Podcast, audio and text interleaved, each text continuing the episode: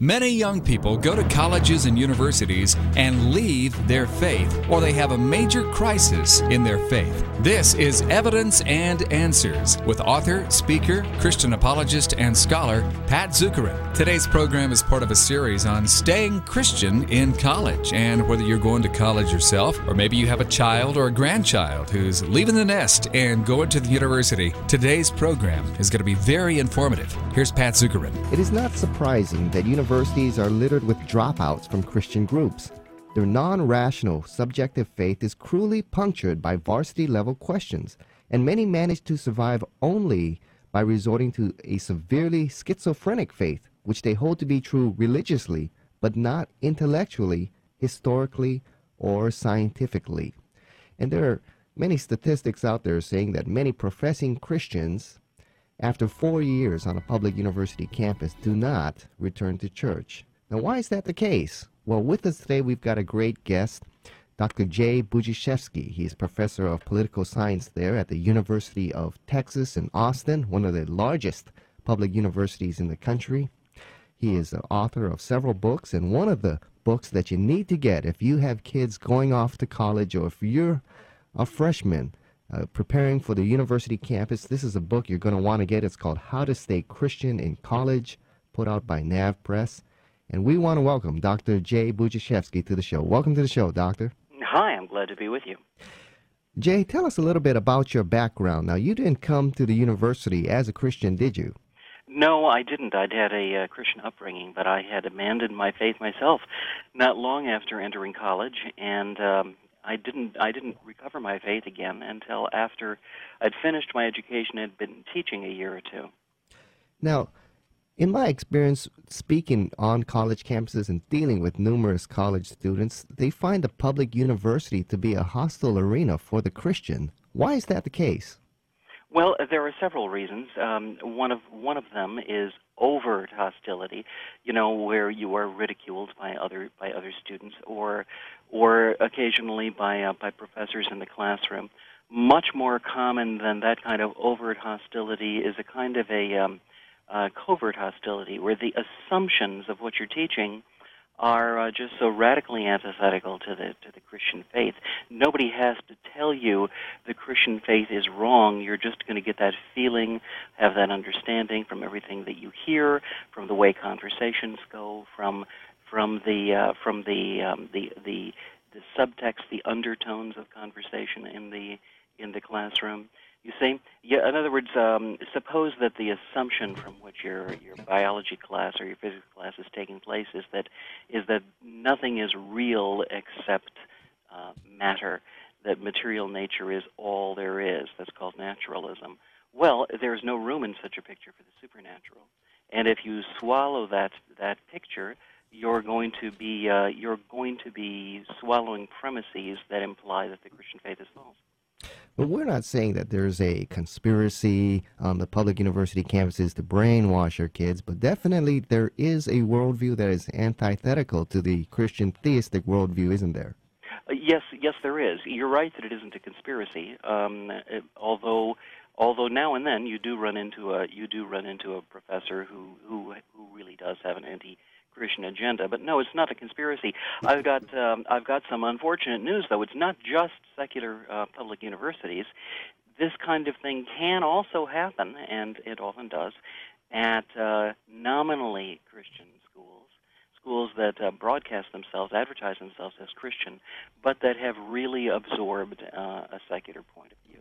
Yeah, I would fully agree with you. You know, I went to a quote Christian university, and you know, coming from Hawaii, I had just accepted Christ in my senior year. And when I heard that there is a Christian university, I thought that's the only one in the world. You know, I didn't know there were such things. And I thought I was to be in paradise, you know. And I got there and I found out that it was just like going to a public university. You know, there was as much sexual immorality, but also the schools were coming from a very naturalistic bias, uh, really anti supernatural kind of of things and biology and sciences were coming from that worldview, and really wasn't any. There wasn't much difference except for a few very committed Christian professors. Yes, you know we talk about uh, we talk about peer pressure as something that operates on on young people. Peer pressure operates on college faculty too. they look to the approval of their peers. As a matter of fact, I would say that as a group, um, intellectuals, professors, uh, you know, people in the chattering classes, whether whether they're in universities or not, uh, tend to tend to look even more hungrily to the approval of people like them. Dr. Budziszewski, I was going to ask you. I, I know that the, the, the, Christian often undergoes uh, hostility, overt and covert, in the, the, university classroom. But but tell us quickly, what are some um, uh, mistakes that Christian students often make in the classroom? Well, I think that one of the mistakes that they make is by trying to make their case on biblical grounds when they're speaking with people, of course, who don't accept the authority of the Bible. Suppose that uh, your your professor is taking a, a naturalistic point of view, and you say, "But the Bible says that."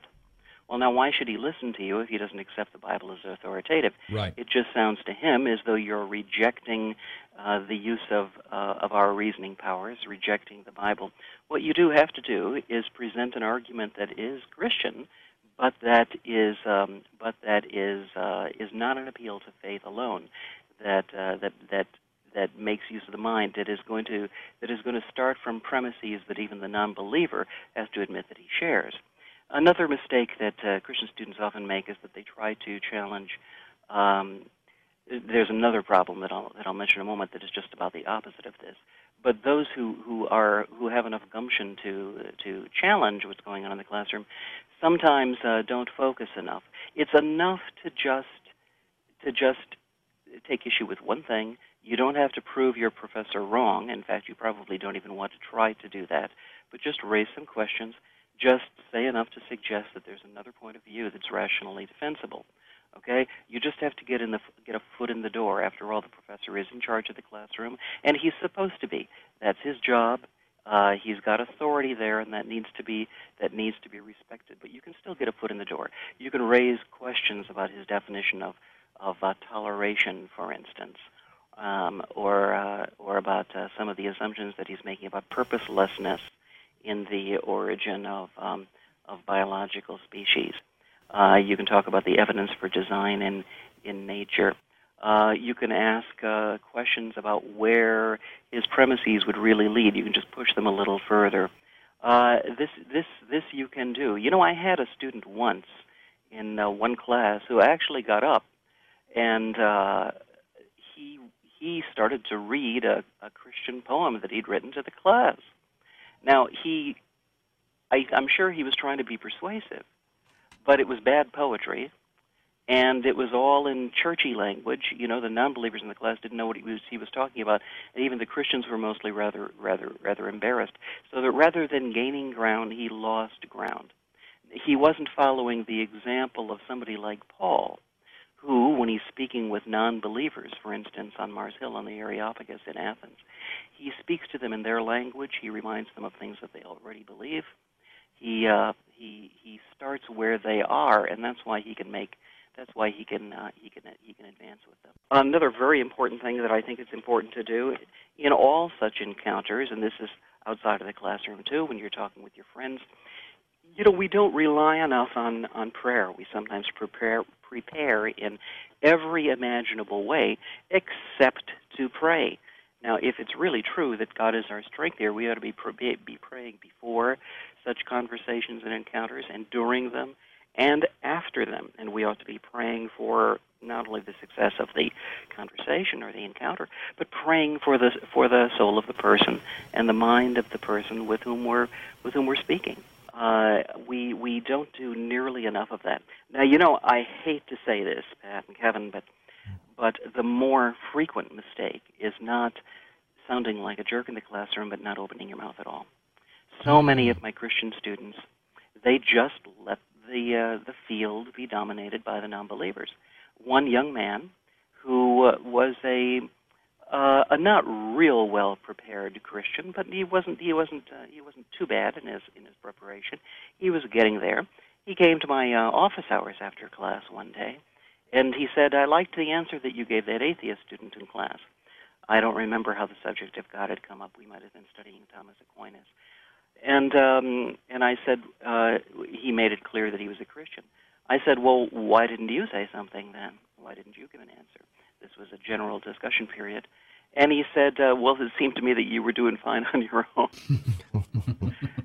now, well, sure, but you know what? It is also going to mean a lot more to his fellow students. Another another problem is um, pietistic, emotionalistic traditions, where we where we say that uh, our relationship with God is a matter of uh, sort of feeling good with Him, you know, and uh, mm-hmm. feeling comfortable with Him, and inner devotional life. And while those things are important, uh, every sphere of life is supposed to be given to God. There's not supposed to be any any part of us, including our mind, that is not that is not surrendered to Him. So if we uh, just focus on on uh, how close we feel to God in our devotional life, we're not developing our mind. We're not availing ourselves of the riches of the Christian intellectual tradition. You know, it's only our own fault if we feel outgunned when we go into the classroom as Christians, because uh, because actually the Christian intellectual tradition is richer uh, has answers, as resources uh, for for providing answers that um, that the secular worldviews just don't have. So there's we shouldn't ever have to feel outgunned in that way. Pat's special guest, Dr. Jay Budziszewski of the University of Texas. Pat will have this interview series with Dr. Budziszewski available at Evidence and Answers org. You can go there, give it to that uh, student who's on his way to college or who is in college right now. Dr. Budziszewski has some terrific resources, including How to Stay Christian in College. He's also uh, written The Revenge of Conscience and What We Can't Not Know. That's about the objective nature of morals. In the meantime, go to evidenceandanswers.org. Pat? Dr. Budziszewski, we're talking about Christians in the classroom facing some of the academic challenges. And one of the things we're talking about is that a lot of Christians are not well prepared to articulate their position inside and outside of class. Can a Christian, I mean, is it feasible that a Christian can actually not challenge but articulate his position in front of uh, the classroom, in front of a university professor? Is the Christian position defensible in an arena like that? Oh yes, it is. I think that you just have to you just have to keep your mind on what you're about. For instance, you want to limit yourself to a single point. Uh, you're not going to have a chance to present the uh, the whole gospel. Your teacher is not going to give you a chance for that and it's not necessary. People who are interested will ask you about this afterward. The professor himself may ask you about this afterward. He may say, "You know, I was interested by some of the things that you said. They don't, don't misunderstand me. They sound wrong, but still, I'm interested. Why don't you come in during office hours?" This kind of thing does happen. So you limit yourself to a single point. You don't lecture. You reason simply and clearly. Uh, you don't Bible bash your teacher or anybody else, and you have to model courtesy, of course. You show respect for what your teacher and the other students are saying. You don't interrupt them. You stay calm rather than getting flustered, excited, impatient, angry. And you recognize that you don't have to quote unquote win. So what if the prof- professor isn't convinced? So what if he gets the last word? Of course he's going to get the last word. It's his classroom. So what if he changed the subject? It doesn't matter. All you have to do is plant a seed. Now, I don't think that these things are too hard, and uh, and so I don't think it is unreasonable to expect that uh, that we can do things like that. Let me give you a scenario, uh, Dr. Budziszewski, and just uh, tell me how you would play this out. But I remember being in physics class, and the professor was talking about the age of the Earth and everything, and then he he turned to the class and he said, "Now, some people here believe in what's called catastrophism, that there's some kind of worldwide flood, and there's an ark and." All these animals went into the. Who believes in that story? Who raise your hand? Who believes in that story? You know, and he was looking at the whole class. There was about 200 in this physics class, and I think me and about two other students raised our hands. You know, and then he went off about how a flood could not have happened. You've got a lot of problems if you're going to hold to catastrophism, and he was you know, openly challenging us, saying, "What do you have to say to that, students?" And I really didn't, didn't know what to say. I was intimidated. He had a couple PhDs. We had all these students staring at us. You know, man, I didn't know what to do. Now, uh, how would you uh, recommend that we enter into that kind of arena? What would you recommend if that scenario should pop up for the Christian student? That that scenario actually is uh, is is quite common. I I know another student myself. Well, he's not a student any longer. Now he's a professor himself, and I'm glad to say he's a uh, he's a he's a courageous uh, Christian professor. But he was once challenged when he was in graduate school um, by a professor said um, who said, all of you in here are too intelligent to be pro-life, right? Now, she didn't say, is anyone here pro-life? Raise your hand in a challenging way. But it was something like the same situation, if, if anything, even more threatening. He should have held up his hand and said, well, you know, I'd like to suggest that I'm pro-life, but I am intelligent. Uh, and uh, this sort of this this kind of situation, when we're under that sort of a challenge, the idea is to the idea is to intimidate you even before you speak, so that you will not give a good defense of your position. Kind of poisoning the well, isn't poisoning it? Poisoning the well, poisoning the well, poisoning the expectations of other people. That when you open your mouth, of course, it's it's going to be silly, but you uh, you just have to go have to remember going in. Look, these people don't agree with you. They think it's silly. That's that's not going to be a surprise to you, so that it won't cast you down when you discover it in the classroom. And you just have and you just have to remember your faith is not grounded on whether the professor raises his eyebrow at you uh, and gives you a funny look, or whether whether a student in the next row over giggles when you say, well, as a matter of fact, I think that so and so is true, or that so and so is not true, and here's why. Now, um, you may not be able to answer every argument that your uh, that your professor has offered. Uh, you don't have to, but what you can say is, well, um, here uh, I I do believe so and so. Here is how I came to that position, and here are some questions that I would uh, here here are some questions that I would want to raise. Uh, see where see where the professor goes then. See how he responds. You may have a chance to, to develop the argument more fully. You know, you may not. But uh, but um, you know, you're not going to be. You're probably, if you're a student, not going to be put in a position where suddenly you're going to be called in front and be in a formal debate with six PhDs for an hour and a half. You're just going to have to make a point or two clearly and cogently, and then the professor is going to want to get on to another subject because he's got a lecture to give. Right. You bring up a good point of being humble and respectful to the professor. And in fact, uh, that professor that I mentioned, that physics professor, I, I'd been walking with the Lord for about five years. I was in my senior year.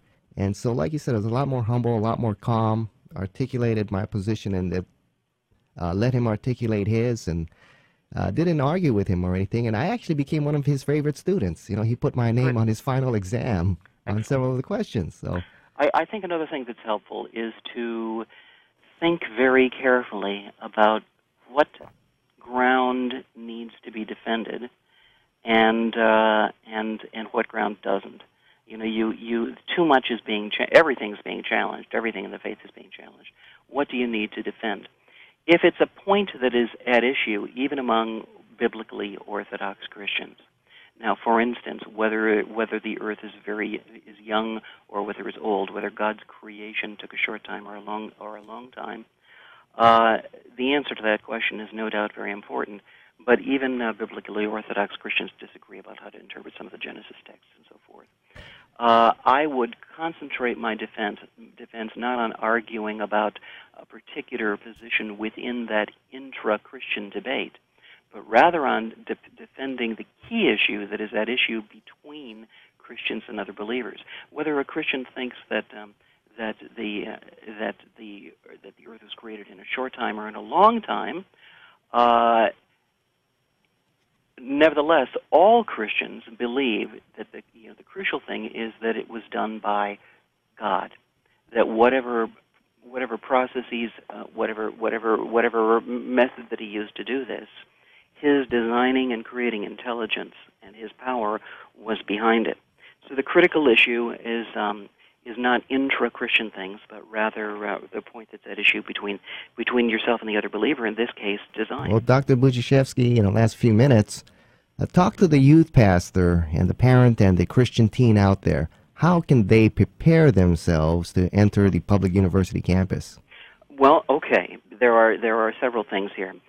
One of them, this may surprise you because we've been talking about intellectual matters, but this is something that is not um, that is not solely intellectual. I think that young people going off to college have to shake themselves of a certain idea, and youth pastors and parents need to be sure that they are uh, making clear what a silly idea this is. Don't go off to college thinking that, that you can do it on your own. There is no such thing as a solitary Christian. The only way to lead the Christian life is in communion with and in fellowship with other Christians. So you have to be regularly worshiping. You have to have a, a community of faith, an actual church that is your church. Um, and uh, and I think you know a lot of students will will will assume that uh, if they have a Christian fellowship group on campus, they don't need to go to church because that's their church. No, it isn't. They need both. Because in the Christian fellowship group, they're going to meet all people just like them. That's good because they're people experiencing the same challenges that they're experiencing. But on the other hand, in real church, they're dealing with and meeting with people who are not like them, and that's good too because the body of Christ includes many different limbs. Okay, we're not all thumbs. Some of us are uh, elbows, and some of us are legs, and some of us are eyes and mouths in the body of Christ. And we need to um, we need to have respect for the whole body of Christ and not just that organ that we are. Um, so you see, when when when students go off onto the campus and they think, well, I you know, I can. It's just you and me, Jesus. I can pray by myself. I can worship by myself. I can tell other people about Jesus by myself. I can study the Bible by myself. Uh, I can be compassionate to uh, to the suffering by myself. Well, it it doesn't work. You find yourself coming under other influences. Some people take give different advice here. They ignore the fact that people have this excessively individualistic idea about living the faith, and instead they just tell them resist peer pressure. Now, I think that's the wrong advice it's it's true that on some occasions you do have to resist peer pressure, but you know, in a broader sense, God made us as social creatures. He expected that we would be influenced by our peers, and the first line of defense against unhealthy peer pressure is to be exposed to the right kind of peer pressure from the right kind of peers, your your brothers and sisters in the household of faith. You also need, uh, uh, among your, your fellow students, you need a Christian intellectual support group. It doesn't have to be a club with officers and you know regular meetings, but what I mean is that you have to have three or four friends um, who are serious about the uh, the intellectual dimension of living out their faith and about thinking with you about these things constantly being, you know, being uh, um, not just learning to defend yourself, let's say, but uh, constantly being beaten up, it, begins to raise some doubts about you know the sense in which this is this is good for you, right? And that's how many Christians feel. They feel like they're they feel that they're being beat up on. Uh, it's not sometimes sometimes this can be exaggerated. They they feel that way because of their own lack of preparation, even when in fact the situation is not so bad, and uh, they're not being beat up on. They just need a they just need some confidence lessons. And I think that we have very good reasons to have plenty of confidence as Christians. But on the other hand, there really is some beating up out there going on and uh, and we should uh, we should count our blessings because in many countries it's much much worse than in this one. Right, and one of the things a Christian needs to understand that there are answers to the challenges out there. There certainly are. You know, what are some sources that they can go to should they receive challenges or questions that they can't answer? Well, you know, there are a lot of uh, good uh, good Christian apologetics ministries out there, both Protestant and Catholic. You are closely associated with one, Probe Ministries, which mm-hmm. is uh, you know, which is very good. Uh, there are there are other authors uh, like uh, uh, like like uh, Peter Kreeft who um, who are super on this. And we see a growing number of Christian faculty throughout the country as well, don't we? Yes, they are coming out from the woodwork, and it is one of the most encouraging things that I've seen in my uh, in my 23 years on the university campus. Very good, very good advice from a man who has a lot of experience on a university campus. Dr. Budziszewski, thanks for being with us uh, this week on Evidence and Answers. I'm very glad to have been. You know, it's been a pleasure. We want to thank you so much for listening to Evidence and Answers with Pat Zukeran on this timely topic and remind you that you can get this entire series at our website, evidenceandanswers.org. That's evidenceandanswers.org. You'll find some of the best resources on presenting and defending your faith in Christ to an increasingly skeptical world at evidenceandanswers.org. World religions, atheism, the cults, the occult, apologetics, scientific and philosophical arguments for the existence of God, creation and evolution, the reliability of the Bible, archaeology and history, and the end times to name but just a few. There's a new feature on our website called iShows where you can download each individual show for just 250. On our website evidenceandanswers.org, just like you download a song on iTunes, these are iShows that you can download each individual show you want and we got some of the top scholars on there. Evidence and Answers is supported by you, the listener, who appreciates a program that gives good answers to good questions. Our calling is to do what the Apostle Paul did on Mars Hill in Athens. He presented and defended the gospel of Jesus Christ, and we'll help you do the same by the grace of God. Just go to evidenceandanswers.org, and any gift or purchase of resources will be a tremendous encouragement to us. And remember that this entire series is available at evidenceandanswers.org. This has been Kevin Harris. Thank you so much for listening to Evidence and Answers with Pat Zukeran. God bless, and thanks so much for listening. Evidenceandanswers.org.